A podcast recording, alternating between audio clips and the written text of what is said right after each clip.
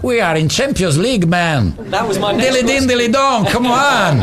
Ancora Messi, ancora Messi, ancora Messi, ancora Messi, ancora Messi, ancora Messi, ancora Messi, ancora Messi, ancora Messi, ancora Messi, ancora Messi, gol, gol, gol, gol, gol, gol, gol, gol, gol, gol, gol, gol, gol, gol, gol, gol, gol, gol. Into Sheringham and Solskjaer has won it. I will love it if we beat them. Love it. This is the Modern Soccer Coach Podcast with Gary Curneen.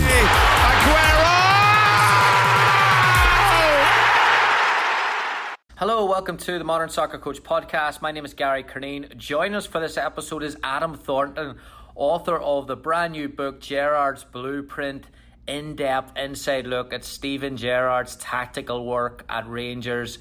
I've read the book, I loved it. I wanted to get him on for a chat. We also talk about three specific things using some visuals from the book, and if you want to go and check those out and reference those on the chat, it's available on the YouTube page. Please go on there, Gary Curneen on YouTube. Also, if you haven't subscribed to the YouTube page, there's a good opportunity to do it. We're putting a lot of content up there, weekly tactical chats. The last one that we did was on Sunday on pressing in a 4-4-2, five different variations. So we put one on every week. YouTube is something that I've been focusing on over the last 6 months. So if you enjoy the content of Modern Soccer Coach and you haven't subscribed to YouTube, please go ahead and do it. Before we start with Adam, massive thanks to Keyframe for teaming up with us on another interview. Telestration software, it's easy to use, it's affordable, and it can take your coaching to a new level. I've used Keyframe for a couple of years and I still use them. Absolutely brilliant, improves understanding, aids retention, saves time when you're coaching, doing those videos with the players that you know the players appreciate with the animations and those presentations. Check out Keyframe on the link below on keyframesports.com. Okay, here's Adam. Let's go. All right, Adam, thanks so much for joining us today on the Modern Soccer Coach Podcast. Really, really excited to have you on. Thanks, Gary. I'm really happy to be here. Congrats on the book, and thank you for sending me a copy. It took me a couple of weeks to get there, but it's just totally there, just finished it. Loved it. Loved hearing and reading about different perspectives that I wasn't really aware of, to be honest. So how long did it take you to put together? Well, it was a bit of a saga, to be honest, because I had the idea during lockdown, obviously, but I only really started to think about it properly around about February, March time. So just when Rangers were pretty much champions. I think we won the league mathematically on the 7th of March 2021. So around about then, got everything signed off with the publisher and basically started writing. But it's the first book I've ever done. I've got two young kids. We're in lockdown, full-time job. Working from home with the kids, all that stuff. So it took me a lot longer than I thought. But I got my first draft complete around about the middle of October, I think, and sent it off to the publisher. And then Steven Gerrard only went and quit about 2 weeks later. So I pushed it back a little bit. The publisher was trying to get me to basically turn it into a kind of coaching manual that would appeal to Aston Villa fans as well. But obviously, having read the book yourself, you'll know it's very much about the Rangers players rather as well as the sort of tactical philosophy. So I pushed back on that, and we got a bit of a delay in it at that point. That let me look at things, I guess, take stock and think about things in the past tense. Now that we actually had a kind of full stop, if you like, because one of the things I found maybe this time last year was, even though it's about winning that title in those 3 years and nothing can change that, writing a book when every game can change people's opinion on something. So if someone goes through a bad patch, but I'm writing in the book about how great they were, it can be quite from that point of view. So the fact that not necessarily history was changing, but how people think of certain things was maybe changing game to game while I'm trying to write a book was pretty stressful. So at least we had that sort of full stop there where Gerrard and Beale had left and nothing could sort of change the perception, I guess, at that point. The delay was good. Like I said, I was able to go into a lot more depth. I got some visualizations, illustrations done, which I'm sure you've seen from the book. I managed to get them done as well, which wouldn't have been in the book the first time round. So the break was a little bit frustrating, I guess, and obviously quite stressful, but being able to spend that extra time over, I guess, over Christmas last year, just really to put the finishing touches on it was great. It then was finished about March, April time, and we were trying to get a June release, but with Brexit and shipping delays and cost of living, all that sort of stuff, it was pushed back again and again until we actually managed to get it released 29th of August, so just about two and a bit weeks ago. So all in all, it was about 18 months from idea to publication, and then probably about 8 months of me working 9 o'clock at night to 2 a.m. every midweek night just to try and get things done. So it was pretty a labour of love, absolutely.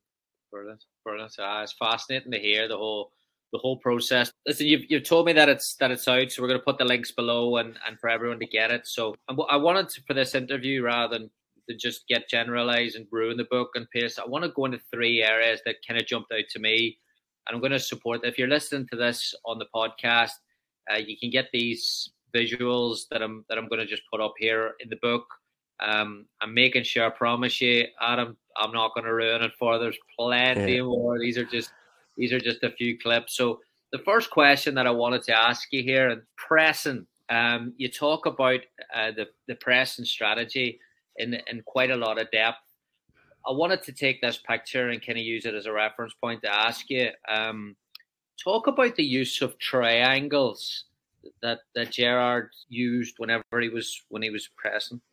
Yeah, so it's probably, it was different on each side of the park, on the sort of left and right, but I think the left probably sums up the philosophy, I guess, out of possession, where he had Borna Barisic as a kind of crossing machine, if you like, maybe an older fashioned folk. He's not going to get up and down the wing, and he's not going to score lots of goals, and he's not going to be a massive creator in terms of coming in on the underlap. His strength is basically getting him into a position to cross the ball into the box. He had a phenomenal amount of success, just a terrific pinpoint crosser. So it was sort of built on that.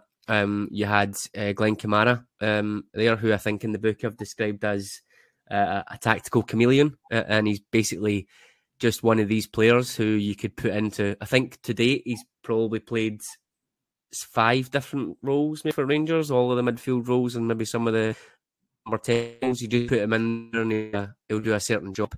He's the kind of glue that holds the left hand together when the right back brings the ball out. You've maybe got Ryan Kent just staying a little bit higher, but Kamara's the one that goes out and gives that little cover shadow just to try and get the fullback to make a decision. So I think that was really key. Ryan Kent as well, his ability both on and off the ball was fantastic in that season specifically. You don't normally think, I guess, maybe you do these days, but certainly for Rangers, when we're used to maybe luxurious left wingers in the past who maybe don't track back or are those kind of luxury players. Kent's work off the ball was absolutely massive. He would just, I think for anyone listening last year, when you think about games like maybe Borussia Dortmund away in the European run, or even maybe Leipzig at home, etc., the amount of effort he puts in off the ball to do those hard yards, to win the ball back. So the three of them had a sort of defined role, and they each performed sort of pressing in slightly different zones and slightly different ways, but it was more about, I guess, how the three of them come back together. There's several examples through the book of them all combining to create a goal as well, sort of on the ball, possession-wise, but then off the ball, that left-hand side was such a huge unit, and it meant that basically what we were trying to do is sort of force them down that flank, try and get the ball off of them using their kind of mid to high press, and then once we had it obviously opened up the counter pressing strategy. You talk about that they favoured a mid block over, really, really high starting points with Gerrard. Why was that? I think it was certainly, it's really difficult because you've got such widely varying approach positions that are kind of mentioned. On the 55 season, you would have Benfica coming to Ibrox. You'd have had Porto the year before. Big teams that are going to come and want to dominate you. And then that's the Thursday night. And then on the Sunday, you're playing Motherwell, who have came a few times and played a 5-5-0 formation and just literally sat on the edge of the box. So I think that mid block was one that sort of could work for both, but it would, I guess, domestically it would help to draw the team out.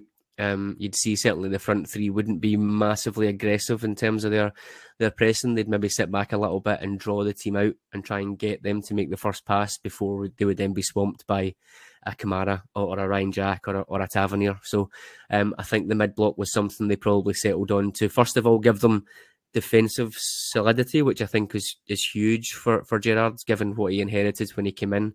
He said that having that defensive shape there was huge. So that point, first of all, but then I think the mid-block just helped them further up the park to stay in shape, but also coax the opposition out to try and make a mistake and then capitalise on it that way. You also wrote that Rangers deliberately instructed their three forwards to stay high and only track back when out of possession, with a deliberate intent of ensuring they are in a position to attack quickly should the ball be won. So was almost the counter-attack strategy then? Those front three got a little bit more leeway defensively with the duties when the ball was a bit deeper? Yeah, and it did vary. Like I said, Ryan Kent would press back maybe in bigger games or in certain situations, absolutely. But on the whole, I think the tactical change that was made at the start of the first season was to bring the wingers in and make them twin tens. And by doing that, we wanted to get more control and a final third of the park and have them more settle, have them supporting Alfredo Morelos more because he was becoming quite isolated. So there was sort of two sides to that, but certainly from then the wingers were had less of a direct relationship with the fullbacks, and it was maybe more of a turned it into that triangle, if you like, where they were the tip of the triangle, not necessarily pressing frantically, but as soon as the ball came past them, they outside midfielders would be pressing, and then if we win the ball back, obviously the front three are in a pretty good position to take advantage of it.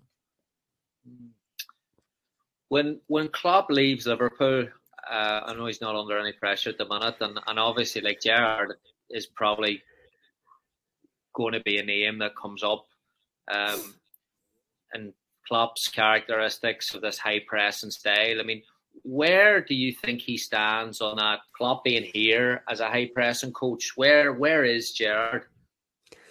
I would say he's maybe on that scale. If Klopp's a 10, I would say he's maybe a 7. I think it's absolutely not all out pressing. There was arguments that we could have done it a lot more and suffocated teams a lot more. We always had that sort of inbuilt cautious optimism, if you like, where we would be solid first, we'd be obsessed with. In that first season, we probably pressed a lot, and it was probably not as structured as it could be, which meant we were still getting caught in transition. There's several games, big European games, where we've lost goals in the last minutes by having a sort of ragged out of possession structure because we're still trying to chase the win. So I think probably similar to Klopp over the years, he maybe refined it a little bit and made it a little bit more flexible, if you like, but I would still say it's nowhere near what we see half the teams in the Premier League doing for Liverpool, and I think that probably plays out with Villa. I'm not sure many would say they're a high-pressing team just now. For me, they're a kind of team that are trying to play possession football, but they maybe don't quite have the amount of players, or certainly the amount of quality players, to be able to do it. So I would say it probably roughly aligns to where they are just now. I would say 6 or a 7 if Klopp's a 10, yeah. Okay, then moving it into positional rotations. I'm going to put out a quote here from Michael Beale on The Coach's Voice that's in the book.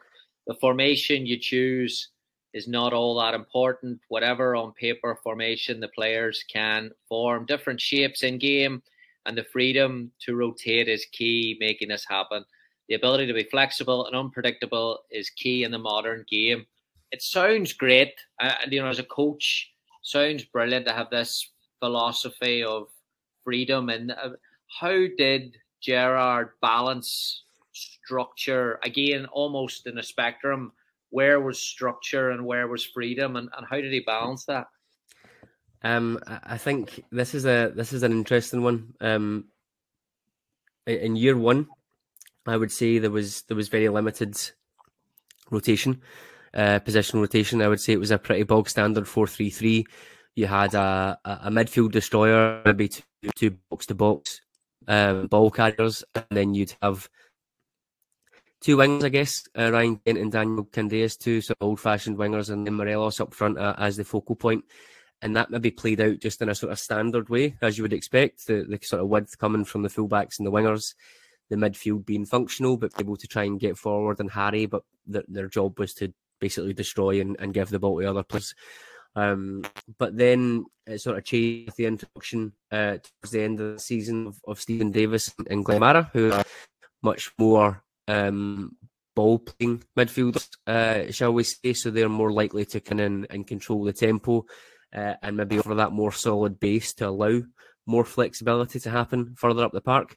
And then when we get into the second season, we start to see players like Aribo, who's obviously now at Southampton and is very, very flexible. I think they call him a hybrid footballer in the book. He's another one who, from the top of my head, played left back, every midfield position and every forward position for Rangers. So 7 positions out of the 10, basically he played during these 3 years at the club. So that, I guess literally he was rotating positionally, because sometimes he'd be playing a completely different position game to game. But in terms of what we're talking about here, he was crucial for it, because him playing as a right winger didn't give what maybe Daniel Candeias did as a sort of old-fashioned winger. So he had a lot more flexibility. He would roam from his position. So sometimes it happened naturally. Other games, one that springs to mind that I have in the book was a 5-0 win against Aberdeen in September 2019, where we played Greg Stewart and Scott Arfield, as Stewart sort of played as the right-sided number 10 and Arfield played as the right-sided number 8. Now, both of them are very similar players. They're not pacey. They're not necessarily fantastic on the ball, but their movement off the ball and their ability to run in behind and get on the end of things was key.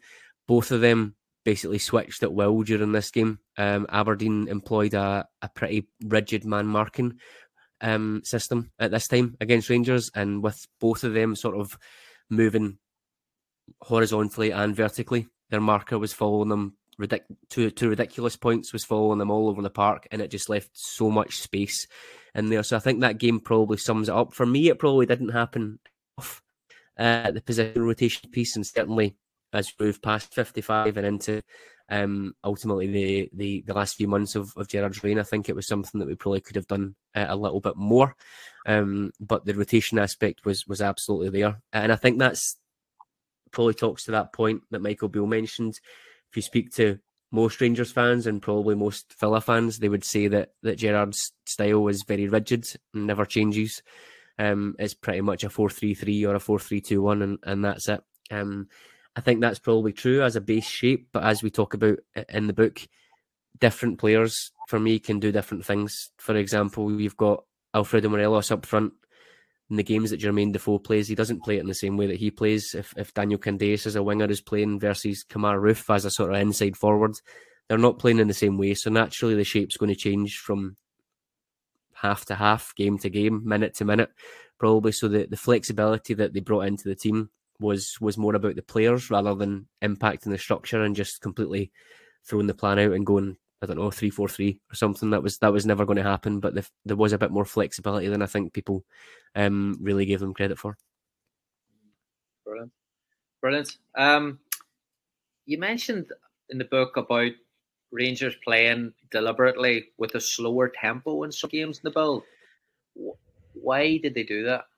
I think that was also a drawn-out aspect as well. There were certain games, a couple that spring to mind in the 55 season, where we played Motherwell away from home and then also Celtic at Parkhead. We won both games. Motherwell, I think, was 5-1 or 5-0. Celtic was one of the most complete Rangers performances I've seen. We beat them 2-0, and it probably could have been about 10-0. And the reasons for that were both teams played a back three or a back five in Motherwell's case, and the game plan in those games was to give the ball to our fullbacks, who we deliberately kept deeper than they would normally be. Obviously, they were ultra-attacking. That was where all our width came from. But in those games, we kept our fullbacks deeper. We played at a slower tempo. We would build up a lot slower. And what that meant is that Motherwell and Celtic's fullbacks then had to come up the pitch 10 or 15 yards. And then as soon as that happened, we would up the tempo and play. There's a really good example of a goal that Jordan Jones scored against Motherwell. And you see that where we've dragged out their left back. There's a little quick interplay, I think, with Tavernier and Scott Arfield. Jones makes the run and there's a pretty rudimentary ball in the channel behind the left back for Jones to run onto and score. So it was a little bit of a rope-a-dope type thing, I think, if you want to call it that, in terms of drawing a team out by playing slower. And then as soon as you see the opening, they speed it up a little bit. Very interesting. And then another piece in the book, you've written up a couple of pages on occupying width, searching for depth, and those two, for like in coaching circles, that's something that people are talking about at the minute. I know Jonas Munkvold, who's a Norwegian coach, has done a really, really good piece on it with a 442 book. What I want to ask you is, why is it occupying width? Why are you searching for the depth? Why isn't it occupying depth or searching for width? Why is the choice of language? It's all from Michael Beale, to be honest. It's pretty much his words, and I think it didn't make sense to me until I watched the video or whatever it was I was doing, and he said basically the width of the pitch doesn't really change. You can't. There's not a drastic amount of width. Teams will play in the same sort of way. Wide, you're going to have 3 or 4 players in defence. Maybe 5, depending on your system, but it's not going to change too much there. But obviously, there is more depth than there is width on a football pitch. So, occupying width in terms of making sure that you're covered and you're stretching a team as much as you can is absolutely key. But it's then that vertical stretching that you want to try and get, where there is so much more space. A team could play a low block, a mid block, a high block. They could be low, mid, high press. And just sort of figuring that out. There's more variables, I think, in that. So it was making sure that you were covered, primarily for counter-attacks, pressing, etc. Making sure you were covered and you had enough players in each centrum, if you like, on the width side. But for the attack, you wanted to make sure that you were focused on trying to get in and take advantage of whatever gaps the opposition left in a kind of vertical way. So that was my take on what he meant for that. And when I read it, I thought that made a lot of sense given the actual physical dimensions of a pitch that we're talking about. Brilliant. All right, and then the third piece that jumped out to me, I love this. This was really, really interesting. Now, the flat midfield three. So I know you talk about this a lot in the detail. So, can you just give us, I suppose, a little snippet of what this is? So this is quite interesting because this performed very well for us. I mentioned Stephen Davis and Glenn Kamara coming in January 2019. And obviously the game that you're talking about here is the one each game away to Porto in October 2019. This did work very, very well in certain circumstances. And I think mentioned before, the challenges that Rangers faced can be very, very different from playing away against Porto to at home against Motherwell, St Mirren, Hamilton. So we have to almost have two different philosophies. Games where we don't have the ball are sort of few and far between, and that's where I think this sort of flat midfield three came into being. The three of them are very, very similar players. You could argue that they're all number 6s probably. So it's a very, very interesting thing, and I think it is something that Gerrard possibly tried to do at Villa for a bit, is give that sort of defensive structure. I mentioned how Glenn Kamara and Ryan Jack would first of all, their primarily would be lateral cover for the fullbacks to make sure that they weren't getting caught in transition. They could come out the way, cover in that way, offer angles for Philip Hellander, Connor Goldson to come out with the ball. So they would cover laterally as well. And because there was three of them, obviously they didn't have too far to go, so they could still maintain their shape in there. You had Stephen Davis as generally the central 6 who'd be in charge of build-up play and ball progression from deep. So all three of them were capable, and they all sort of interchanged. But as you can see from this is the average positions from that game. So they literally all played in a line, and they offered that barrier to protect the centre-backs. As you can see, the full-backs are very far forward when you consider we're playing against Porto. I think we had, 35% possession, probably less than that, to be honest. So they offered that barrier first and foremost, which was great, and it served us very, very well in, say, from January 2019 through until March 2020 when COVID hit. That was very, very good. On the flip side of it, and I think I mentioned in more detail in this chapter, in games where you're trying to break down a low block, I think there's a St Mirren example in the book, 3 essentially defensive midfielders when you're trying to break down a low block isn't, there you go, you've read my mind. Having 3 central midfielders when you're trying to break down a low block isn't exactly what you want, and I think it's a similar issue that Klopp maybe had in the early years, where he was focused on that sort of functional 3 midfield, relied on the fullbacks to get forward, but he maybe wasn't able to create from deep until maybe a Thiago comes into the team. So it'd be great if Rangers could get a Thiago, but that was pretty unlikely a couple of years ago. So it had its moments, it had its positives and it had its negatives. It was great for big games and it really kept us in games a lot. They did a fantastic job, the 3 of them, but interestingly, when we then changed in the 55 season to 1 number 6 and 2 free 8s or 2 attacking 8s, that to me was the most important evolution of the team, and I would say was probably one of the most important parts of actually taking the handbrake off and going and breaking down these low blocks and ultimately winning the title. So that was it was a bit of an interesting one to go through, because you would sort of ultimately, or I would maybe paint that as negative, that midfield 3, but then when you actually delve into the detail of it and you think about the platform they gave the team, the structure that they were able to implement there, and then obviously evolving it further to go and do something else is great, but I think we still need to appreciate just how solid that 3 was and what they gave to the team. Hello coaches, we'll take a quick break here. Massive thanks to Keyframe for teaming up with us again on these podcasts. Video is a great coaching tool, but Telestration is proven to take video to the next level. Keyframe improves understanding, aids retention, saves time when you're making those player videos as a coach. Telestration is normally expensive and hard to produce. Keyframe Sports solves these problems. It's simple to use, fast to learn, works with any video provider and is affordable. Also, you can work within the cloud to store it and use it there as well. Check out Keyframe now, keyframesports.com. Thank you. Back to Adam. I'm fascinated by structures under the ball, and obviously in recent years we've get this in coaching circles, this how to prevent counter attacks with structure, and Guardiola and the work he's done with that there. But when we talk about structure and freedom, this creates a lot of freedom in those higher spaces to move and almost take risks.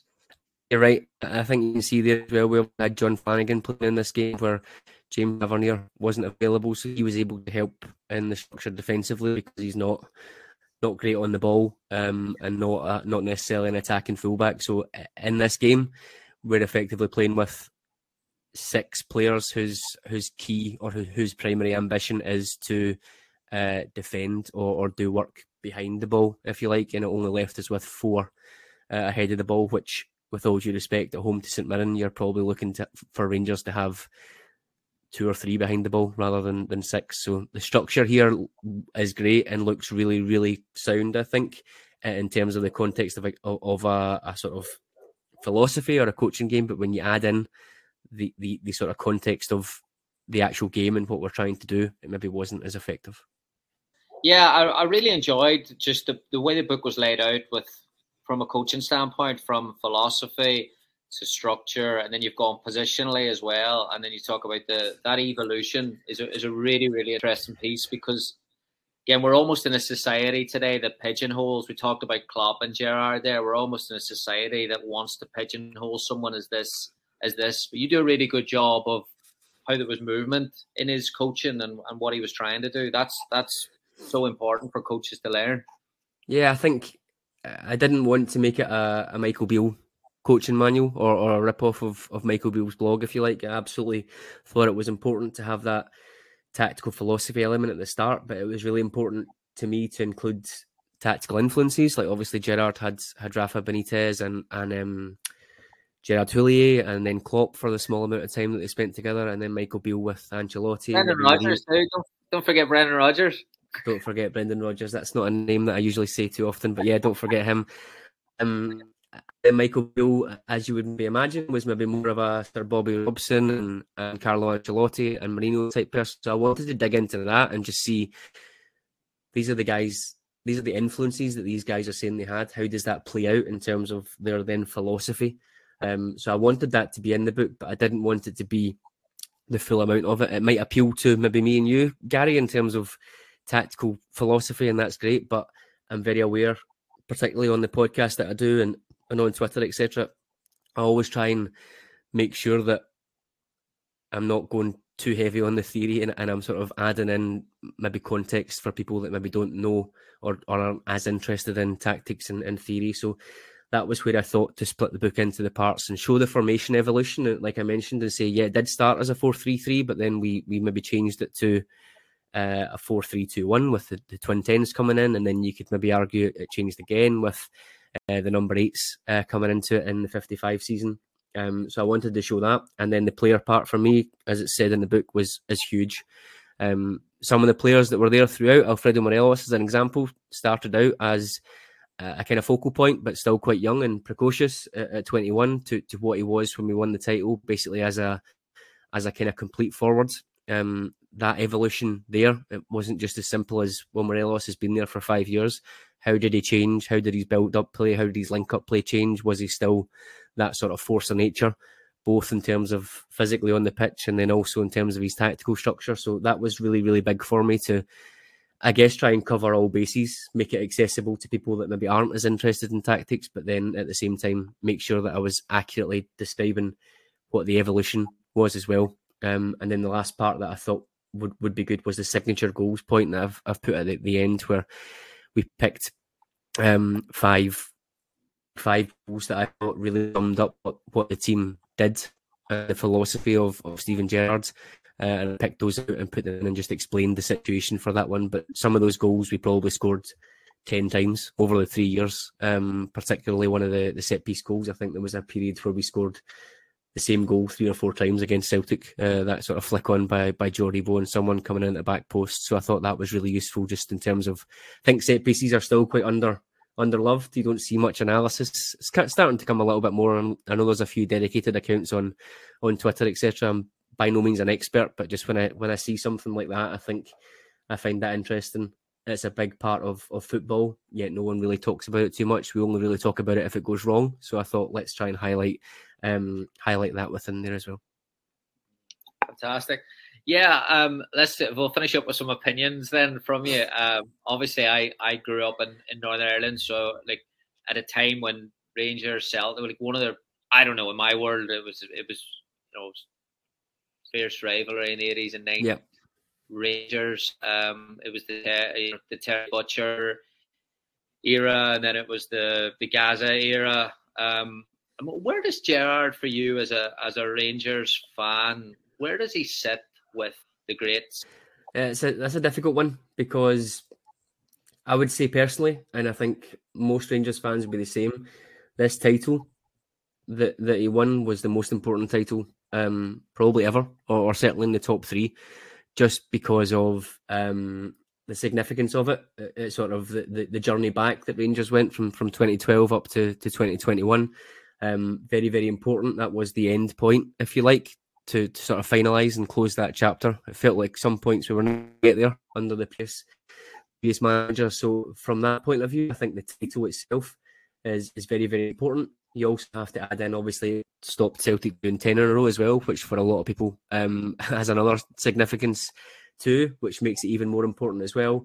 And then you add in the third strand for me, which is the European performance. Obviously, we went and exceeded that last year under Van Bronckhorst by getting to the Europa League final. But those 3 years, or the 4 years really, if you include that last season as well, are the best 4 years in Europe that Rangers have had ever, in my mind. Obviously, 92-93, we did very, very well in the inaugural Champions League, but in terms of consistency, 60 or 70 games that we were in every game, we never got an absolute doing up until maybe last week against Ajax, but in terms of that, staying in the games and giving us some pride in Europe isn't something that Scottish teams get very much. So I think people will have a lot of respect for him for that as well, because he was able to give us that back and give us a platform on the European stage as well. So with all of that, I think it's not just as straightforward as where does he rank in terms of managers. I think it's there's a whole lot more, and there's a hell of a lot more emotion to it. So in terms of I'm going to dodge the question. I'm not going to give you an answer in terms of where I think he sits in terms of the other managers, but in terms of the title win, it was the most important for me, the one I certainly have enjoyed the most. And more so because of this evolution, the tactical evolution over the 3 years, I was able to document and sort of understand and see the incremental growth and see how things were going. So for me, it was probably the most important. It was certainly the best in terms of unbeaten season, British domestic defensive record, winning the league by a huge amount of points, winning it in record time. But for me, it was the most satisfying as well because of the style that it went through. So for that, he'll always hold a sort of special place in my heart for giving us that as well. So, yeah, I'm not going to answer the question in terms of a top three or top four or top five, but it was for me the most important and the most satisfying that I've been present for. In a general way, what has Van Bronckhorst done in consistency? Has he changed the system a lot? Is there a lot of consistencies? Like, how do you compare the two managers tactically? Well, obviously we've come off of a horrendous week with two 4-0 defeats, one against the Old Firm derby and one against Ajax away last week, which I was unlucky enough to be in Amsterdam for. So maybe opinion has slightly soured a little bit. There are some fans calling for his head, even at this early stage, and given we got to Europa League final last year. So fan opinion is maybe at its lowest that it's been for 6 or 7 months. But in terms of the style, I'm not sold on it, to be honest.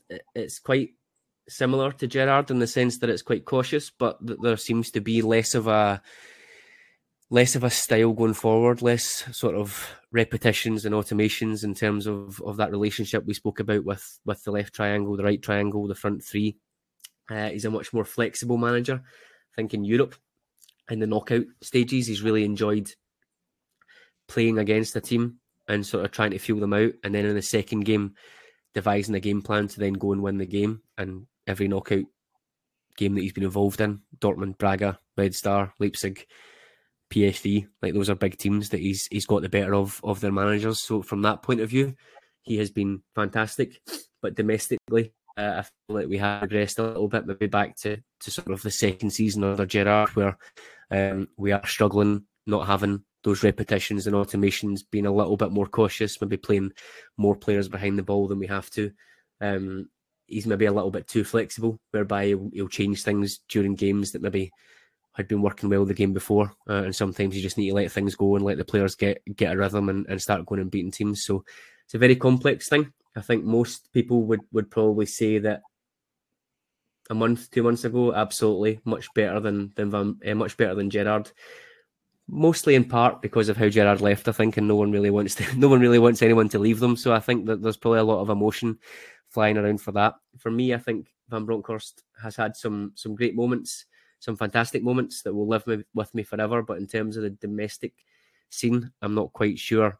I think he maybe just is a little bit too cautious, or maybe overestimates the opposition that we're playing against and doesn't quite go full throttle, which you probably need to in the domestic games where you're getting 60-70% of the play. So I'm not quite convinced that he should be sacked or anything like that. I think the jury is out, definitely, and I'm sort of sceptical, but we've seen Rangers managers come back from much worse than this and pull things around, so we'll have to wait and see. But certainly I don't enjoy it as much tactically as I did under Gerrard, which I guess is the main thing for me. So from that point of view, I would say it's not quite as satisfying, despite the absolute highs of getting to Europa League final and winning the Scottish Cup. I would say what we're seeing league-wise isn't quite as satisfying as it was. Last two questions for you. Who do you enjoy tactically these days? Like who's someone in another league that you make sure you watch?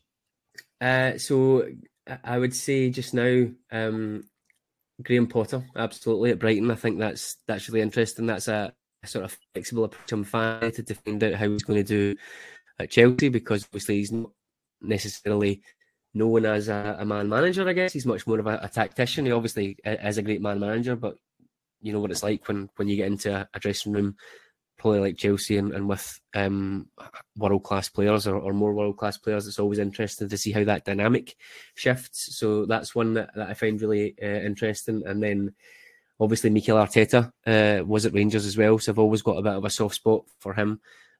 Watching the All or Nothing documentaries and watching Arsenal bits of last season, I guess, and starting this season, I really appreciate how they're playing. To me, that's the next evolution that I would like this Rangers team to make, is to go and be in that sort of style that Arsenal have. Maybe not absolute frenetic, all-out pressing or all-out possession, but just that nice balance that they've got, I think, to be able to switch between the two. So I would say right now, if you were to hold a gun to my head and say, who do you want to watch in the Premier League? I would say it'd probably be Arsenal and Brighton, I guess, but more likely Arteta and Potter, given he's just left. I'm not going to put you on the spot for your best player of all time. Give me your top three Rangers players of all time. Top three Rangers players of all time? Wow. Ali McCoist, I think. I don't know anyone outside of Celtic fans who doesn't love Ali McCoist. Absolute. Me growing up, I was what age? So 1985. So McCoist was already at the club when I was born, and when he left, I was 16. So having your very own Roy of the Rovers growing up is just one of the most special things you can ever have. So it will always be number one for me, 100%. And then after that, I'm probably going to go Brian Laudrup. Again, probably one of the world-class players that came to Rangers when I was maybe 8 or 9. Obviously done the Euros with Denmark, and he came and just lit up Scottish football for the 4 years that he was here. So I think that's definitely the top two.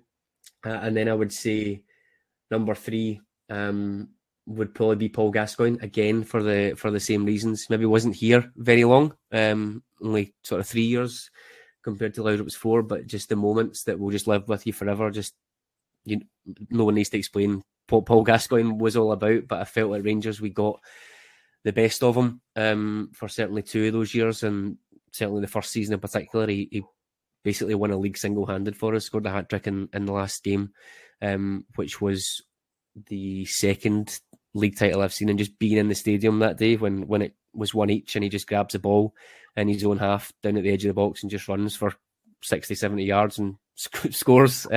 These are just very, very special moments when you're 9 or 10, so those will live with me forever. So yeah, I think that's probably my top three. Gaza was class, but something came up funny. Like I've always loved Gascoigne. Something came up a few weeks ago on Laudrup, and I stuck it on. I think it was on YouTube, and I just thought, I haven't seen Laudrup play. Oh my god, what a footballer! He's outrageous. I think there's maybe a personality thing there. He's the absolute polar opposite of Gascoigne. He's just very, very calm and laid back, probably quite typically Scandinavian, but just an absolute Rolls Royce of a player. You think someone of that height and build, he wasn't necessarily slight but just the pace that he had, just that sort of burst of pace and the control, and some of the goals he scored. Yeah, for me, it's one of those. He's the sort of ideal, if you like, but then guys like Gascoigne are one of those players that you think really shouldn't be a footballer by looking at their physique, but they're absolutely fantastic. So it's a nice little comparison between the two. Okay, where can they get the book? Best place to get it? The best place for me, selfishly, is the Heart and Hand website. So I'll share that link with you, and you can put it in the comments, but it's heartandhand.co.uk/Gerrard's Blueprint. If you want to order on there, I will send a signed copy. If you don't want a signed copy, I won't sign one. I won't be offended. Other than that, you can get at usual places: Amazon, Waterstones, WH Smith's, really anywhere that anyone wants to buy. I'll be massively appreciative of. Brilliant. Yeah, we'll definitely get the links out there. I know you always say it. Well, I don't know you say it, but like every time a book's written, the person always says, "I'm never doing it again." But then there's a lull in about 2 or 3 months. usually the head reappears and you start thinking again. Have you another one in the ideas or anything planned? I think my head is just starting to lift, and I'm starting to think maybe that wouldn't be the worst thing that ever happened in my life. Whereas maybe 6 months ago, I'd have been like absolutely no chance. So yeah. I think I've got quite a good format here, maybe selfishly, but I think in terms of what I've got here, I could see it being applicable to maybe some previous Rangers teams. I won't go into detail and tell what they'd be or whether I want to put any pressure on myself for it, but there are one or two examples that jump out to me that I think if I want to take that stress and try and remove the last of my hair by writing another book, then there are a couple of options. Right now I'm just enjoying the break and making sure that I can get this book the attention it deserves, I think, certainly for the story of Gerrard. So that's the aim for just now. Brilliant. Adam, thank you so much. Massive congrats. The book's top class. Like, it's absolutely brilliant. I'm going to push it out to everyone who's interested in tactics, which is a lot of coaches, and they all should be reading it. So congrats on the work. It's top class. It's really, really well put together. You've done a brilliant job in meshing this crazy world of theory and practice and philosophy. So thank you. I'm shocked you're not a coach and you're not an analyst, so you need to do more of it. No, nothing at all. Just basically a bedroom. What was it? A bedroom gangster or a keyboard gangster in my bedroom? Essentially, that's all I've got. Yeah, but thank you very much. I really appreciate it. No problem. Hey, we'll keep in touch. Thanks so much, Adam. Cheers, Gary. Thank you for listening to the Modern Soccer Coach Podcast. For more coaching topics, sessions, and resources, head on over to Coach Curneen on Facebook or visit the website at www.modernsoccercoach.com.